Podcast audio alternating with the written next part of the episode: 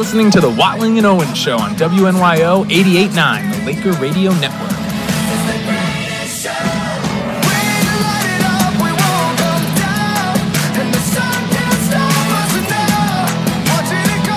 That's right. The greatest show back on NYO Airways. Matt Watling, joined alongside Luke Owens as always. And, and Luke, it's it's the end of our week at least. Yeah, it is a perfect three for three on shows this week, which is just very impressive. Which uh we won't get next week, Luke, because we've got the And, uh, and by the way, Matt, I can't see your beautiful face today. I thought I'd just let you know. I'm trying to the- figure out here. Wait, the I'll studio camera is just pointed at the keyboard right now, and I mean, it's kind of an aesthetic view to, to be able to see the board and everything, but I, I cannot You see your. You got me now? No, the, it's still just the keyboard. I don't know what's What going do you on. mean? I just moved it. No, my screen, nothing's moved. It's it's it's nothing. Odd. So let, let me try one thing here, because sometimes we are using Google Meet, and sometimes it's not the best. If I do this, I think it's. I think the. Oh, and oh, then do this. There it is. you solved it. There it is. Just got to reset it a little bit. You know, it's a little. The uh, the Google Meet camera function does not always work. We've come to notice. And I gotta say, Matt, this paired with the Gonian situation you fixed, you're a real tech guy over there. I know, and I, I just saw as well. Um, I'm reading. Uh, I did a, test for my uh, management information systems class. Got a 98 by the way, not the flex. Uh, you're A flexing. A hundred questions in two and a half hours. Wow, And he said you got 98 correct. Yes. Wow. No, that, did that I actually? like flexing to me? Yeah, yeah, a little bit. But the, the the point I was going to make here is that I, we picked the wrong industry, man. The the information systems industry is booming. A lot of jobs. The Is it? median income is like eighty grand. Oh, it's it's What, luscious. what does that mean, though? What does information? I still don't really know. Okay. So it, it it it doesn't really. It feels like you you say you're going into finance and you still don't really know what it is. It's kind of like that. Okay. Yeah, that makes sense. But uh, a lot to talk about here today, Luke. We've got the Knicks last night losing a, a real tough game against the Spurs. You've got the Brooklyn Nets set to take on the Houston Rockets tonight at 7:30. The return of one James Harden to Houston. Uh, we had some Is the uh, is the jersey not uh, retirement ceremony tonight? not tonight. I think it's gonna be you know uh, next time he comes in because you got to give him some some booze first. Yeah.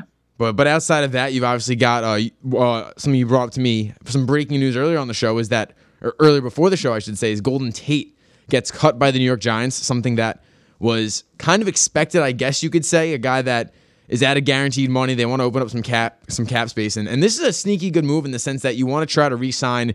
You know Leonard Williams, the other D lineman they have, whose whose name eludes me at the moment. He's been playing really really well uh, as well.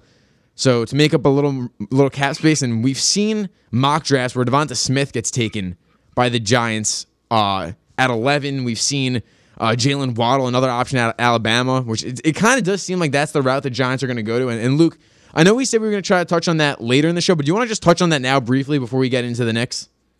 Yeah, because I think it's an interesting conversation you mentioned with Golden Tate being cut. Not a surprise. It felt like every time we talked about Golden Tate this year, it was kind of in a negative light. Like all the different kind of beefs he was getting into, the Jalen Ramsey scenario. I believe there was another situation that arose as well with him uh, within within the team. I remember he was on. He kind of got relegated to the practice squad for for a, a couple game a couple days in practice. I remember too, and obviously the suspension that came a couple years ago. So not a surprise there. An older guy doesn't really have it, but yeah, when I look at this team, I mean, look, it's kind of like you know, I I think it's a great comparison, and I think it's so interesting that I feel like every football team we talk about is very interesting to compare because obviously with the Bills and the Jets, you have Sam Darnold and Josh Allen kind of in the same years, but obviously in vastly different situations. And then between Darnold and, and Daniel Jones, because Daniel Jones is going into his Sam Darnold prove it year that we had last year, and it was hard to even judge Sam Darnold as we've kind of argued about at length. But when you look at Daniel Jones, I mean, he needs some legit receivers as well. And I really like the core they have. I like Slayton. I like Shepard when he's healthy. Evan Engram, you know, drops some key balls, but I still think there's some talent there. But they really don't have that number one guy, that number one option. So, you know, give Daniel Jones all the help you can to to finally get a true assessment of what he is. And I think that's the most important thing because we saw last year the the Jets rather go offensive line heavy. You know, they draft a couple pieces. The Giants kind of did the same thing, and without a real weapon, without a real number one, we couldn't tell you what Sam Darnold was. And that's come back to bite the, the Jets in the butt. When you look at this year going into this offseason, you still don't know what he is. People project him to be a very good quarterback, but he hasn't had the weapons to, to, to show that he's a good quarterback. And you want to avoid that with Daniel Jones. And, and look, you look at this team, the, the, the defense is set. You know, they don't really need to do a whole, a whole lot as long as they keep their guys. That could be a top 10 defense in the league, especially if the offense gets better. Now, you're bringing back Saquon Barkley. The offensive line is still struggling, but you can't really spend another first another high first round pick on an offensive lineman. One because you, you kind of expect uh uh the guy at Oregon to not be there at 11, although he's kind of been dropping in recent mock drafts too. And and second, you've already got Andrew Thomas. And we don't know if he's the guy, but at this point he almost has to be the guy getting drafted as high as he was. So it really only feels like the quarterback or the the wide receiver uh, options are, are left for the Giants, and you still aren't sold on Daniel Jones, but you know he's not a horrible quarterback. So I think that's why you have to go, you know, wide receiver. And we've seen other mock drafts. I'll, I'll pull up who it was. I think it was it was either Mel Kiper or Todd McShay had them going with uh, Kyle Pitts, and that was Todd McShay. And I could not imagine the Giants drafting Kyle Pitts at 11. I just don't think you should draft a tight end as high as that when you still have options. You know, you still have a number one receiver that is on the board. You know, you still expect one of Chase, one of Jalen Waddle or even Devonta Smith to be there at 11. And I think that's the route you have to go. Yeah, I agree. But I, I will say this uh, people are probably going to say that Pitts will be a reach wherever he's taken, but he, he looks really impressive. I mean, he ran basically the same splits as a guy like Calvin Johnson, who's a wide receiver coming out of college. Like he he looks really impressive. I think he's going to be great. But yeah, I, I think the Giants go receiver, like you said, because when you look at their offensive line, I mean, Nate Solder, we don't know what's going to happen with him. They might cut him to free up some cap, but that means Andrew Thomas really needs to slide in. And they made some sneaky good picks too, as well, kind of later on in the draft. I thought uh, Shane Lemieux in the fifth round out of Oregon was a really nice pick by them last year, and he's kind of worked out as their left guard. So they can kind of find those steals. And like you said, I don't think Sewell is going to be available at 11. So receiver is the way to go. I want to find out exactly what Daniel Jones is, and, and the Giants want to find out too because they're probably just as uh, kind of on the on the border as we are. Now, do you think a guy like Pitts could be taken and just move him sort of as a wide receiver? Because he, he plays like a wide receiver. He's been said, you know, people say the draft analysts say that he can play, you know, in the slot, he can play on the outside like receiver. Can you just draft him in the top? You know, let's say the, the Jets draft him at four, which I think it was Mel Kiper Jr. had them doing, trading back with Atlanta, taking Kyle Pitts and then picking up a couple second round picks. Do you go that route and just say, look, he might be a tight end, but he's going to be our Rob Gronkowski. He's going to be lining up as a wide receiver that can still block like a tight end.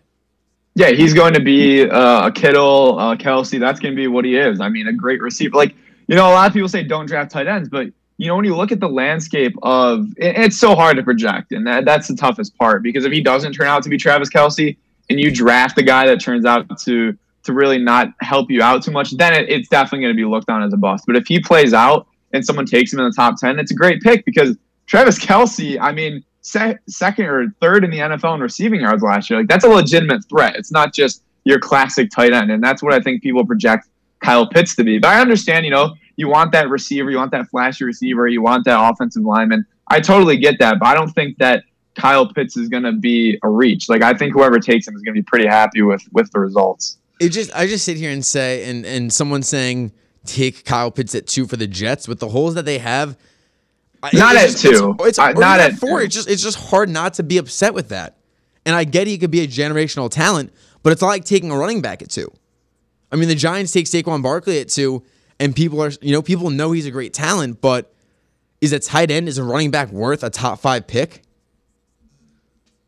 It's tough because well for you and I mean, you said you probably wouldn't even take a receiver in that top five. So, like, if that's the vein of thinking, I think it's a valid thing to say don't take a tight end. But to me, it's like he's comparable to a receiver in his value, and and I would take a receiver not at two, but if they traded back to four or five, I would still take a receiver if if I'm the Jets and if I don't want Sewell or another offensive lineman. But I don't know. It's it's definitely an interesting conversation to have, and it all depends on how how Pitts especially turns out because if you whiff on a quarterback early, like a Zach Wilson or a Fields, you know, people are going to say, yeah, you missed, but that was the right pick at the time. I mean, no one's going back and saying the Jets shouldn't have drafted Sam Darnold.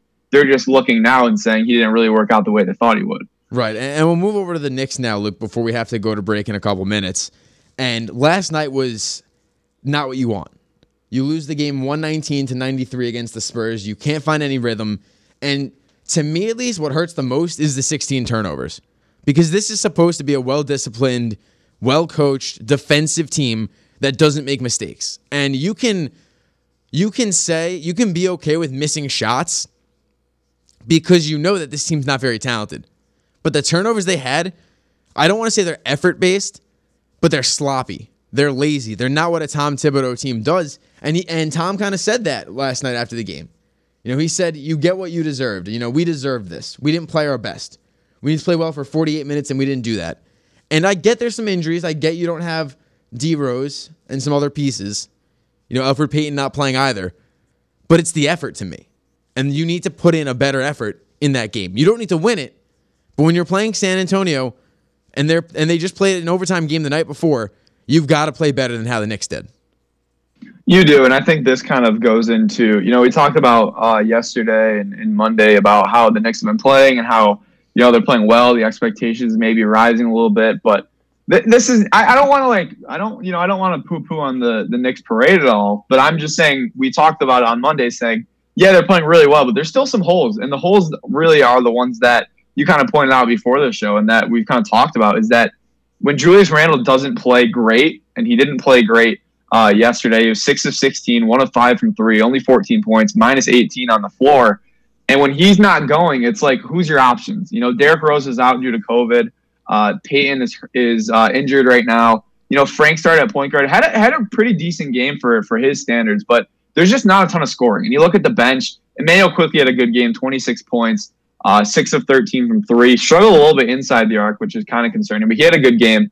But then, I mean, Alec Burks, four points. Kevin Knox, seven. Obi Toppin, seven. And just bad percentage of shooting. Like, this is just not a deep team when it comes to scoring. And I think that's the biggest issue because Julius Randle developing into an all star scorer was the best thing that happened to this team. Because without him, who's their scorers? I mean, RJ Barrett's been very inconsistent. Derrick Rose is a great ad, but he's not pouring in 30 a night. And that's the biggest problem for the Knicks is their defense has been there, but the scoring paired, like you said, with sloppy turnovers last night, that's something that I think we got to keep an eye on because this team just does not have a ton of offensive firepower. And I guess one thing you like from Toppin is he only puts up seven points, but 43% from the field, three of seven shooting is is fine for him. You know, he's kind of trying to take those steps forward.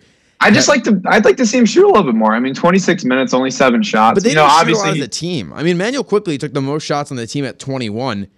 They only had 81 shots. And I guess you want to compare Yeah. it to the Spurs 89. You know, it's not that much of a difference. But Julius Randle took 16. You know, there's not a whole lot of shots that are being taken for the Knicks. And, and look, I'm sorry to switch gears for a second. And you're going to get really mad at me for saying this. oh boy, But you fell to the autocorrect curse. And I almost, I, it almost I? got me. It almost got me on Facebook when, when I was posting about the show. But you wrote Marcus Mary's agent, not Marcus Maye.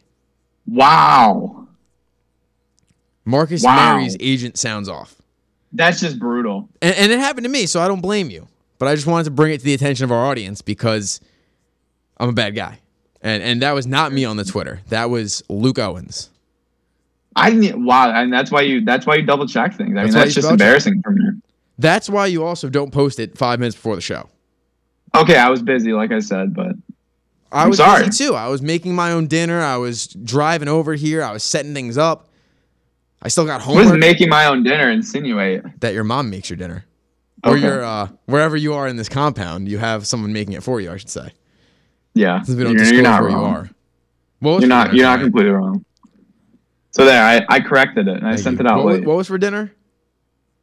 For me, Yeah, it was a nice. It was an Italian sausage uh, soup type of deal. that There sounds was, um, really good. It was like Italian sausage with uh, some pasta, some like noodles, and some uh, some white beans, and uh, a little bit of mozzarella cheese sprinkled on top. What's it was, it the pretty what's the broth for? Is it a chicken broth? Is it a tomatoey kind of thing? it's a tomatoey type of broth Ooh, with the Italian sausage good. paired very nicely. it sounds like a nice, almost Italian chili, if you will. Yeah, that's kind of what it reminded me. of. I've never had it before, and I'm not really a big fan of trying new dinners like that, but I did like it. Pleasantly surprised. Wow. So we'll we'll get back to the Knicks here, Luke, because that's what the people want to hear. And you face a team tomorrow in the Pistons, and That's your last game before the All Star break. You open things up uh, next Thursday against Milwaukee, and you've got to win this game because the second half of the season for every single team is crammed with a lot more games because of COVID cancellations and things like that. And I look at the teams that they're com- Knicks are keep competing with. Boston right now is ahead of them. You've got the Raptors, you know, a game or so in that mix. You've got uh, what's the third team? Toronto in that mix. I, I already said Toronto. Indiana. Indiana. Well. No, what's that third team we talked about yesterday? Oh, the oh the Heat. The Heat. The Heat are ahead of them. Heat. actually. Yeah.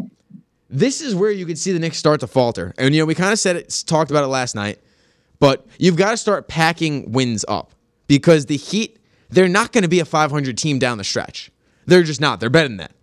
The Celtics, you don't expect them to be a 500 team down the stretch. They're going to be better.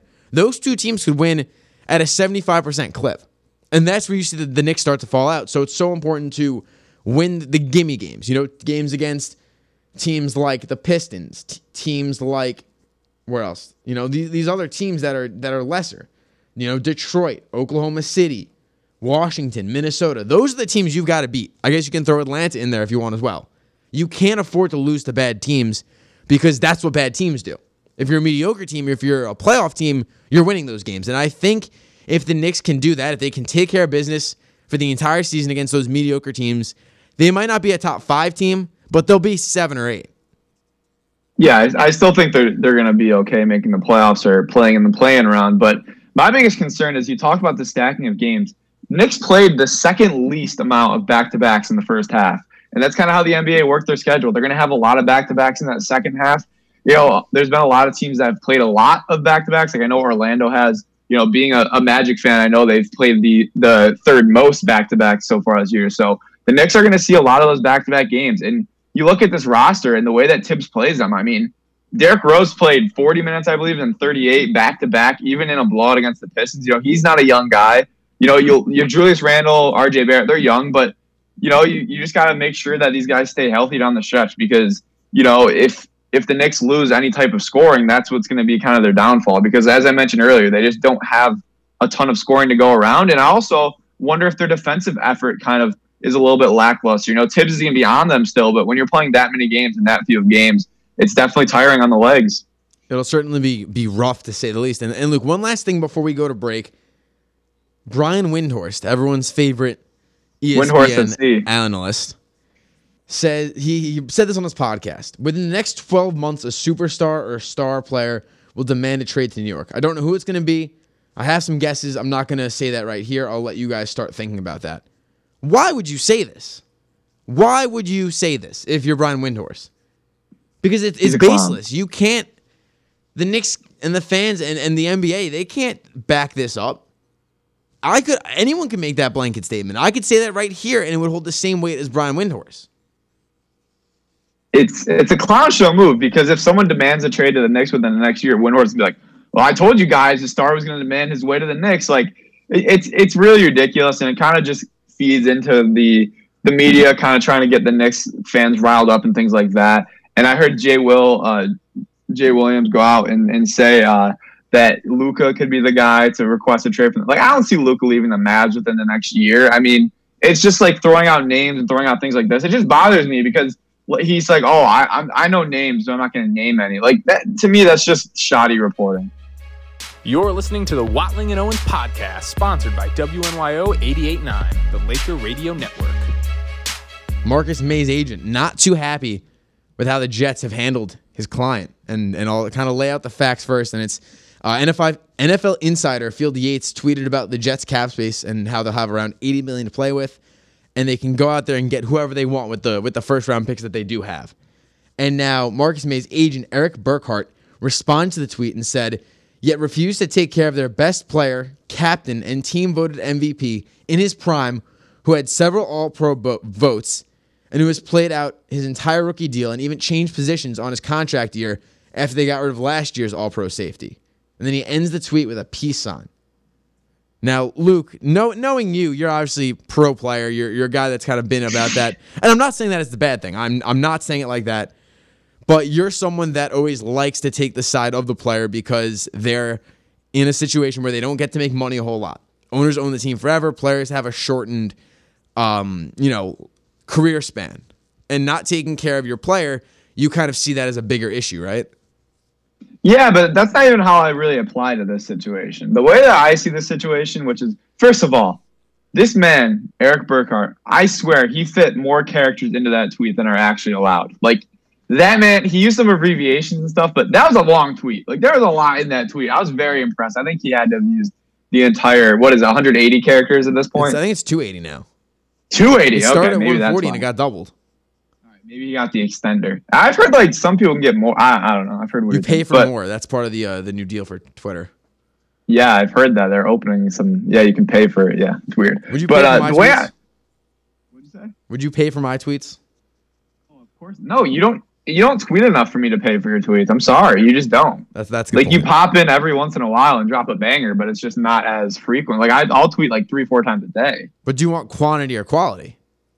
I mean, that's the I question. mean, I mean, I like the, the Buffalo Bill, according to the Bills, it's it you know qualities worked or quantities worked out.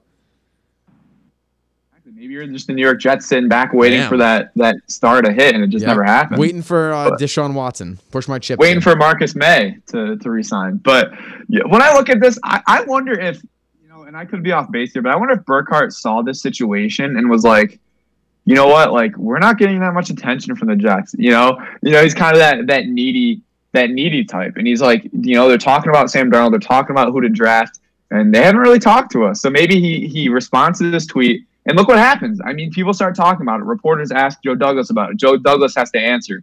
So, you know, maybe this is kind of a weird, long winded way of trying to negotiate a contract. And what he says is totally correct. I mean, Marcus Maye was one of the main guys that we talked about this year that had a great year. I mean, he was fantastic. I think he finished out as the number two safety, according to Pro Football Focus, had a fantastic year. You know, everyone was talking about how the Jets didn't need Jamal Adams, how badly they won that trade. And I understand why Marcus Maye is frustrated that he hasn't, you know, gotten talked to yet. It seems like since then they've been talked to, but if I'm Marcus Maye or his agent, of course I'm upset that we haven't really gotten the contract negotiations going much after such a great season. But I would I would think, and, and based on what Joe Douglas has said, is that they've had conversations. Joe Douglas, you know, said that we've had productive conversations about a new contract. You know, we've been talking already. And the one thing you have to look at with with good GMs and good management is they don't care about, you know, they take care of their own, but they're not going to overspend. And right now, for for Joe Douglas and for the management for the Jets, you have eighty, excuse me, eighty million dollars. But 20 million that's going to go away when you when you sign your second overall pick.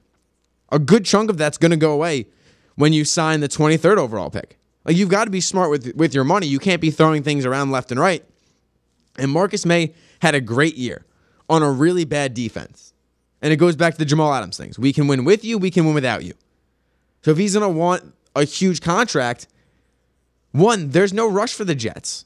There's not a rush to go out and sign your guy. You can still fall back on it. And I look at every good manager and every good, you know, player personnel guy, and they don't rush to sign their guys. They're not jumping over joy, jumping over bridges to sign to and overpay who they have. You know, look at Lou Lamoriello and what he's done with the Islanders. Matt Barzal almost missed training camp. And I guess it's different, and you ultimately have to trust your general manager. And maybe Burkhardt doesn't trust Joe Douglas, and that's a whole different argument. But general managers aren't running to sign their guys right away. But is it worth, you know, letting Maye ultimately? I don't know if he will, but what if he walks? I mean, maybe he's not a priority for the Jets, but he was the best player in your defense last year. Granted, it wasn't a great defense, but you already kind of had the Jamal Adams situation, and, and fans obviously were able to to get, you know, they celebrated because Jamal Adams didn't have a great year at the Seahawks.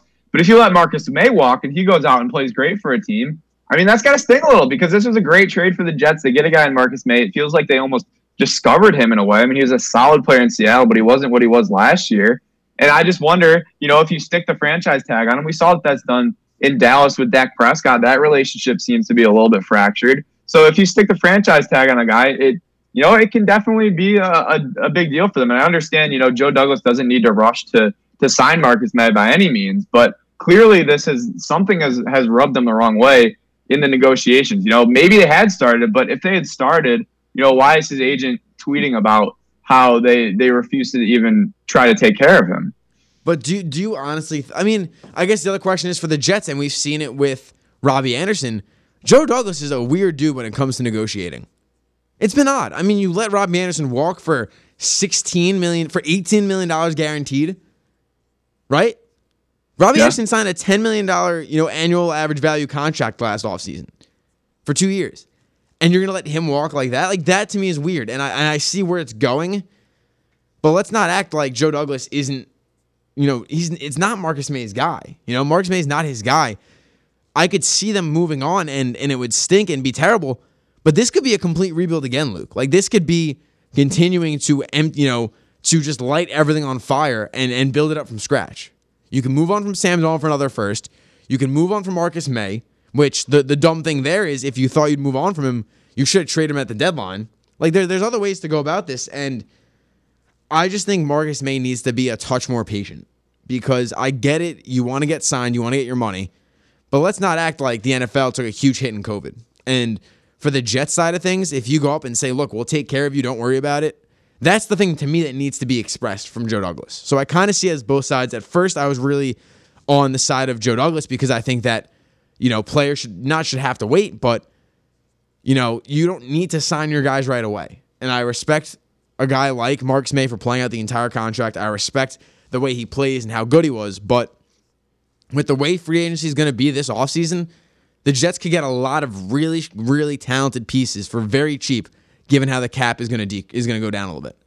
So for Marcus Maye, it comes down to communication, and you just have to hope that Joe Douglas has communicated with him and said, "Look, like we got you." And it maybe he hasn't, but then that's where I kind of fall Joe Douglas. Well, let's not forget too, and the quarterback is the most position or the most important position in the game. But the Jets defense was pretty bad last year. I mean, they still have some pieces to fill as well, and it might not be the priority for Joe Douglas to have a great defense right now. But I mean, I feel like Marcus Maye is is a nice start. I mean, you have a really solid a really solid safety, excuse me, that can cover, that can you know he's a lot different than Jamal Adams, who's basically a glorified linebacker that can that can get to the quarterback you know, we saw Marcus Maye make some absolutely great plays in the secondary as well. So, you know, I, I just feel like maybe he he thinks like, you know, what about us? What about this side of the ball? What about uh, our defense, which also needs some work on it? Because you can have a great quarterback and you can put up big numbers like Deshaun Watson, but if your defense is terrible, then it's not really going to translate into winning football games. And that's another thing that Joe Douglas brought up with his conversations with the media today as well. Uh, he was asked about if, you know, if you would trade an abundance of draft picks for one player, you know, you can't name Deshaun Watson because it's tampering. But Joe Douglas said that if we want to be a team that competes for yearly Super Bowls, we have to hit on all of our draft picks or on our draft picks. And it seems like he's signifying, look, we've got a lot more work than just Deshaun Watson, which, you know, is a fair thing. It, it never it does not feel like the Jets are going to get Deshaun Watson. It just doesn't at this point. I think it would have already happened. Uh, could they go out there and maybe get Russell Russell Wilson? You know, there's a there's a possibility. Maybe he's maybe the two sides want to move on. But it, it feels like they're going to go with Sam Darnold or someone through the draft, which at this point, I still don't know the answer. You know, I still kind of go back and forth with what they should do every single day. Yeah, it's a tough decision. I agree. I don't think Deshaun Watson is going to be moving over the Jets either. And I think a big part of that is because, yes, the Jets have a lot of draft capital and they could flip that for a quarterback, but there's a lot of holes on this team. I mean, they need a legit number one receiver, they need some help on the offensive line. They need a lot of help on the defense as well. Like this is not a Deshaun Watson away from winning a championship. And I said that when we first started talking about Deshaun Watson. And I, I gotta say, man, I might be as smart as Joe Douglas because I said you got to hold on to those picks because if you get Deshaun Watson, you're just you're just gonna be the Texans. You're still gonna be yes, you add that flash and you're gonna have a, finally a star player on the New York Jets, which they've been craving for so long. But if you just empty everyone for Deshaun Watson, don't have a first round pick for the next three years, then how are you really helping yourself? Yeah, you can do free agency, but they kind of tried that, didn't really work out with Bell and with Mosley and with other guys. So it's kind of one of those things where yes, you want Deshaun Watson, but at the cost that he's going to cost, you don't want that. Again, a guy like Russell Wilson or someone like that might be lesser, but a guy in his prime right now, and Deshaun Watson, you're you're not going to get for cheap. Luke, Odd Man Rush coming up next for, for you. You're leading us through it. How does it look? It looks pretty good. I'm I'm excited for it. You know, I, I had fun yesterday with Zach leading it, but I guess I gotta step it up today. You got the short end of the stick this week, don't you? Two Odd Man Rushes Oh, yeah. for you, none for me. Two. Yeah, it's, Sitting it's kind pretty. of ridiculous. Sitting pretty. Again, again, the Watling and Owen show. I remind the people. I don't know why you're saying it like that. I wrote more than you have this week in terms of stories. Yesterday, Oh, I I two. Today, that. I wrote the bigger story. Come on. You wrote the Knicks. That yeah, was one story. wrote more than you had to. What'd you write? That was one story. I wrote What'd Marcus? Maye, I wrote Maye, Aaron wrote- Boone, and I wrote Oddman. Three stories. Okay, because you're supposed to run of it. Doesn't count. Oh, it doesn't count now. You wrote Aaron Boone. You wrote a sentence. Oh my goodness. Marcus Maye. You looked had- at one story. Look at the amount of words I wrote. I wrote like two pages. Yeah, and we barely even talked. We, we barely even went through the Knicks, and that, that's how Well, unimportant whose your fault is was. that? Whose fault is that? Mine. Well, it's- it's Golden? Tate's Yes, fault. it is my fault. It's Golden Tate's fault. You're listening to the Watling and Owens podcast, sponsored by WNYO 889, the Laker Radio Network. Back here on the Watling and Owens Show, Odd Man Rush here on a Wednesday as we wrap up our final show of the week, as Matt mentioned. But we'll get we get a few days off, few days away from us, then we'll be back on Monday. So don't don't go anywhere unless there's hockey. I don't know. I don't know the hockey schedule at this point. We've got a, a game on Wednesday at eight o'clock, so I'll be there doing the game. Uh, You will as per Aaron. coming out of retirement. Yeah, I'm hoping for next weekend too. I'd like to get on more of the games. The, the weekday games throw me off. I'm not gonna lie, because Yeah, a- as, a master's student, I'm not taking you know broadcasting 108. You know, I'm not taking you know reporting. I'm taking the real the real difficult stuff. Technology and Yeah. culture. Which you took, but I'm taking it at the, the, the good class. level. Great class, very exciting. Um, F- funny story. We had to do a peer edit for one of our uh, essays, and the person editing my story goes, "You know, my, my reading comprehension is not great, but I couldn't find where you use this this film for support of your analysis, Wow. and it was right there. Like I think a five year old could have pointed it out. They wouldn't know what it means, but they would have seen it. Like you had it like lined up and everything. I mean, I wrote, I, I, I wrote like in this film, and I used the names of the people, and then I connected it back to my point in my thesis. So I thought I did And- pretty well. wait. The thought was that you didn't apply it correctly. They didn't think that I even referred to the film. oh, they couldn't find the example, and it was right there. Okay, I got you. I got you. Well, let's jump into odd man here, and our first story comes from the NFL and the Buffalo Bills, where Sports Illustrated Albert Breer uh, reported that the Bills have proposed a rule change to the NFL that would postpone all coaching interviews uh, and filling vacancies until after the Super Bowl. Of course, this comes after uh, the Bills' offensive coordinator Brian Daboll, their defensive coordinator Leslie Frazier, and then we've seen you know guys like the Chiefs' offensive coordinator Eric Bieniemy not being able to get head coaching jobs because they want those positions filled you know, yes, they get these interviews, but they'd have to wait for these teams to lose in the playoffs in order to get those jobs. And I, I think this would be a good rule change. And I understand why teams might be upset because they want to get their offseason rolling. I mean, look at the Jets. They wanted to get their coach hired so they could start making some big decisions.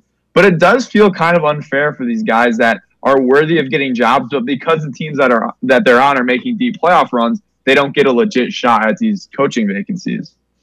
Yeah, it, it is, and I, and I tend to agree with what Buffalo has proposed. Proposed, and it's interesting because I, I guess their theory, them being the Bills, is that Daboll was kind of it, it was taking him away from his work. But I also see this as another way as this is a great chance for teams to get their, you know, or rather coordinators to get real chances because you looked at what happened with Eric Bieniemy in Kansas City. There's been the the report, not even the report, but just the idea that he's not getting these chances because they want him working on the staff the minute the season ends. You know, you look at what the Jets did with the 40 with uh with um Robert Saleh, Saleh and he was working on his his guys right away. And now you'd have a team that takes Bieniemy have to wait another month plus before they can get their guys together. So I think this is a good idea, but I also wonder if teams are just going to break that rule and start kind of interviewing people in secret and kind of tampering more or less because that's something you see you know, backdoor channels across most leagues. And, and that'd be the one concern that I'd have with this type of rule. Yeah, I think uh, the Bills GM Brandon Beane said it. He put it really nicely. He said, "This is a dream job for Brian Daboll or Leslie Frazier, just like it was a dream job for me to get into the C. Hyman. As much as we don't want to lose those guys, we still want to root for their success. So it's kind of like you said. Part of it, I think, was that you know Daboll was interviewed three times the week of the Colts uh, wild card game. So it's kind of like a they're being taken away from you know working with their current team for hours on end, and then b he doesn't even get a legit shot. Like people thought he was in line to be the new uh, the next Chargers uh, head coach, but the Bills making an extra round, and instead the Chargers go and hire the Rams defensive coordinator, maybe to kind of get him rolling a couple weeks before Daboll would be able to. So it's just opportunities like that where I think the NFL is kind of trying to right some some not right some wrongs, but it just feels right. But again, like you said, I mean, I wonder if the Jets would have been upset if they kind of had to wait around to to sign a head coach. Yeah, it, it's just an odd scenario. Now, now, Luke, I I don't know how much you follow the the athletics coverage of Syracuse uh, basketball. Uh, I, I don't have an athletic subscription. But I've been scrolling through. Uh, Matthew Gutierrez is their beat reporter, Yeah. and he writes: Boeheim says via Zoom that I've never played basketball before, and I am five foot two, so I'm not qualified to have an opinion on Syracuse. So, we, so Boeheim said that this Wait. reporter is five foot two, right? Or is Jim Boeheim five foot two? Well, Jim Boeheim's not five foot two. Wait, Jim Boeheim said that this the the this- writer the, can't. Yeah, to the writer, but I don't, I don't think is that doesn't sound like Boeheim. I thought he was usually respectful. I thought he was too. That that sounds like something Coach K would say to a reporter. I mean, his It does, disrespectfulness. and, and they won. I don't know why he's doing this. yeah, that's weird. I mean, Jim Boeheim's over six feet and he played college basketball, so I don't think that would be directed at him. No, so it's got to be on. I don't know why. Yeah, I, I thought Jim would be in a good mood tonight. Yeah, I mean, they they, won. they won two in a row. They, They, beat they ended the Clemson and. UNC, the real blue bloods, the real heart of the ACC. They're Hey, back. Clemson. Clemson's fifteen and five this year, so I don't want to hear the slander. They're a They're solid. team. back, man. You Clemson, they were going to be like what a, a, a seven or eight seed Yeah, in a meaningless game on, Exactly. a, on a Wednesday night. Syracuse is Wednesday back, baby. afternoon. Wednesday afternoon, five o'clock tip. That's it. That's dome. night. That is night. Gets dark here. Uh, yeah, but it's a weird time. It is. Actually, no, it's it's not dark out. I don't know if you've seen the sun doesn't set till like six now. Really? Yeah, Moving go outside summer. once in a while. Go outside once go. in a while.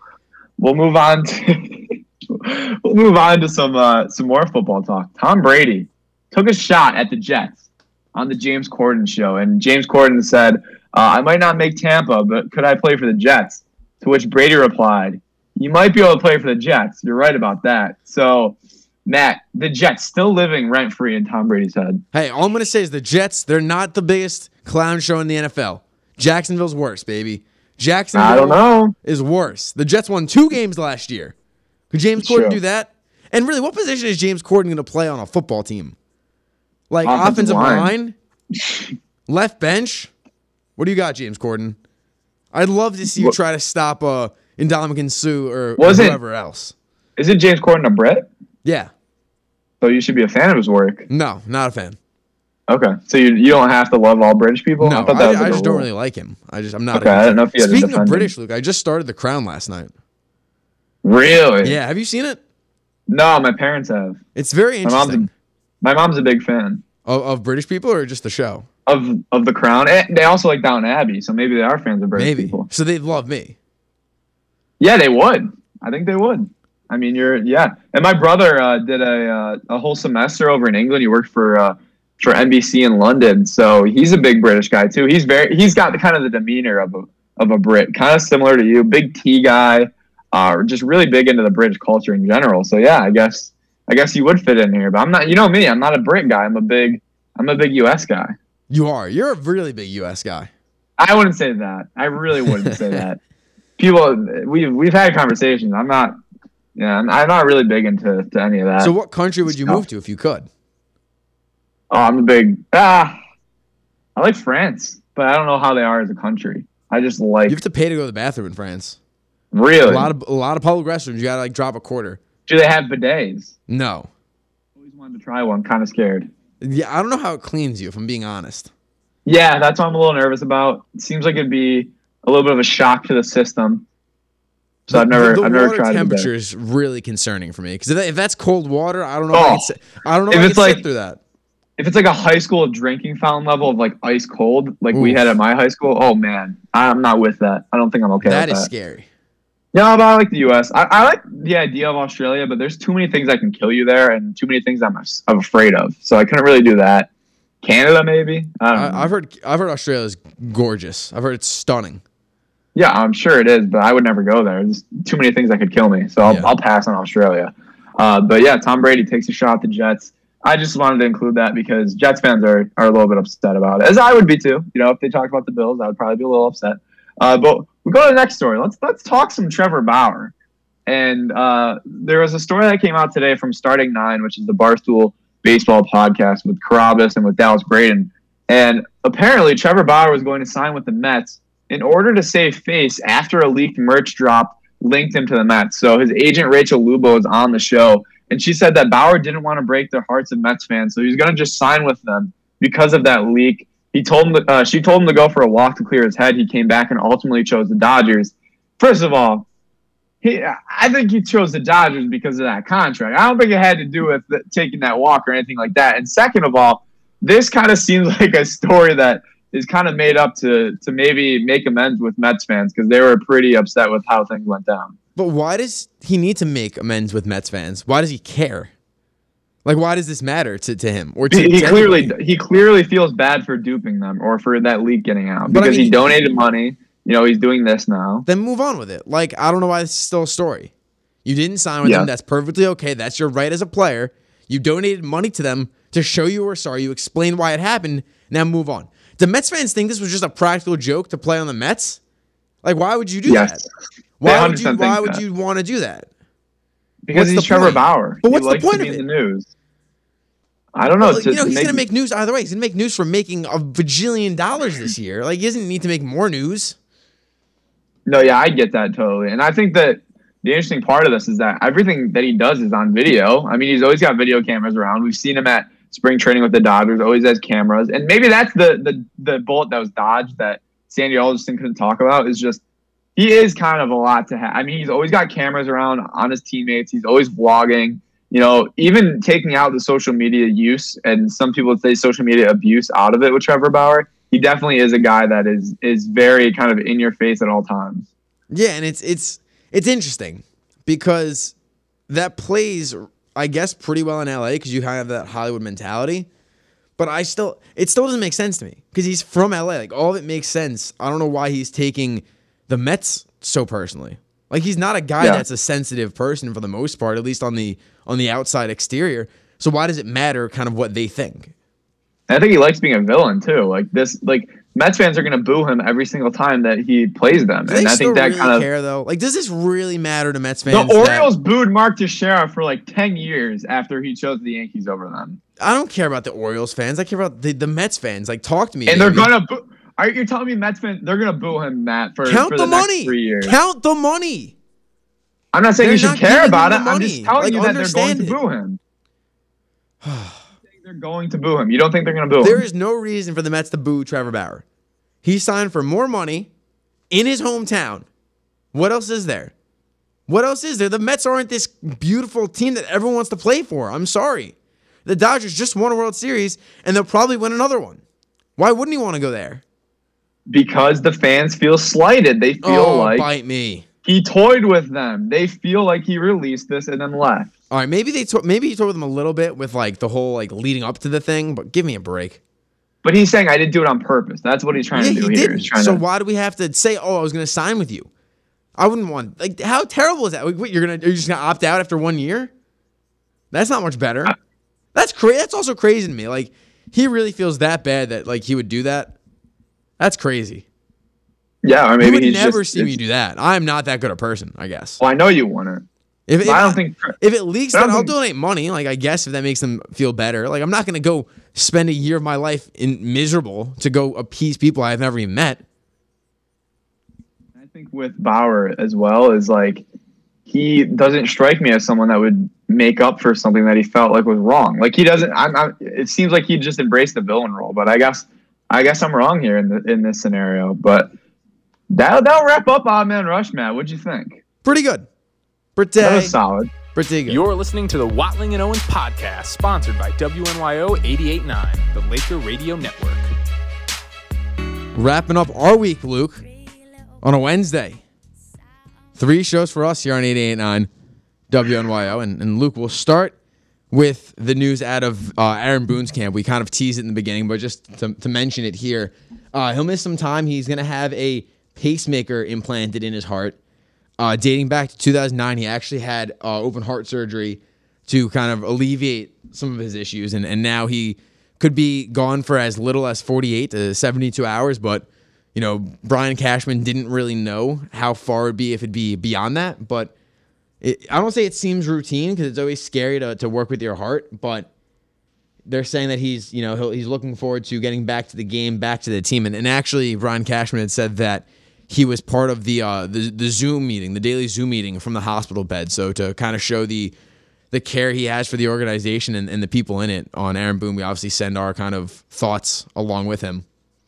Yeah, and it's uh, it actually got put out a just like I think about a half hour ago is that his surgery went well. He's recovering, so that's good to hear. And it's got to be scary. I mean, 2009, he's 48 now, so you know he would have been in his, his late 30s back then. I mean, that's a scary time to have heart issues. So definitely good for him to get that taken care of. Was kind of experiencing some shortness of breath, things like that. So good for him to get taken care of. Like you said, our thoughts are are with him and you know, obviously, I'm, I'm, sure he won't rush back. It's just, it's spring training. You know, the, the team can go without the the health of their manager, but a, a young guy still, just 48 years old. So hopefully that those health issues kind of subside a little bit. And Luke, to wrap things up here before we go to break and then send you off for the rest of your day, James Harden returns to Houston. They're playing right now. It's uh, 13 11 in favor of Houston, about six and a half minutes left in the first quarter. And there's a story out by Malika Andrews of ESPN saying that James Harden wanted uh, hopes the fans show love in return in his return to the city, and it's too soon, man.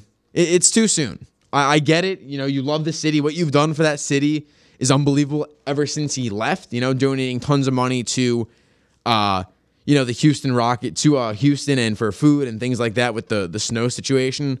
But you can't expect cheers your first your first game back after what you did you know, three months ago, four months ago.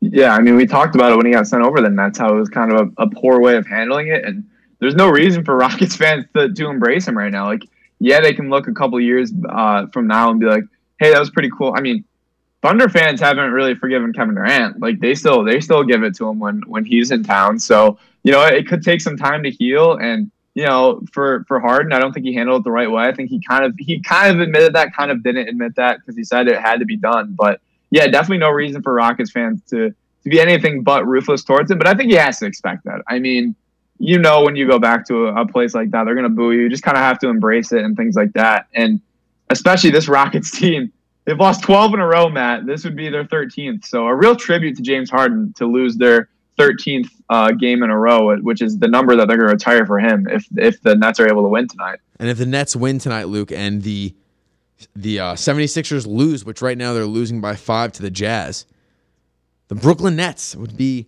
at the top of the Atlantic Division and the Eastern Conference. After all wow. the issues they've had, after Kyrie's missed a billion games, he wouldn't talk to the media. You know, the, the, the diva, the drama that was James Harden to get to Brooklyn, all of that would be the best team in the Eastern Conference. How about that? Yeah, and after we talked about how yeah they just need to get to the playoffs, they'll figure it out from there. They're figuring it out right now. Like it's March and they've already figured it out. They're going to go into the All Star break. They're going to get KD back. I mean, they're just in a really really good spot right now, and you, it's it's a good time to be a Nets fan and to be able to talk about the Nets.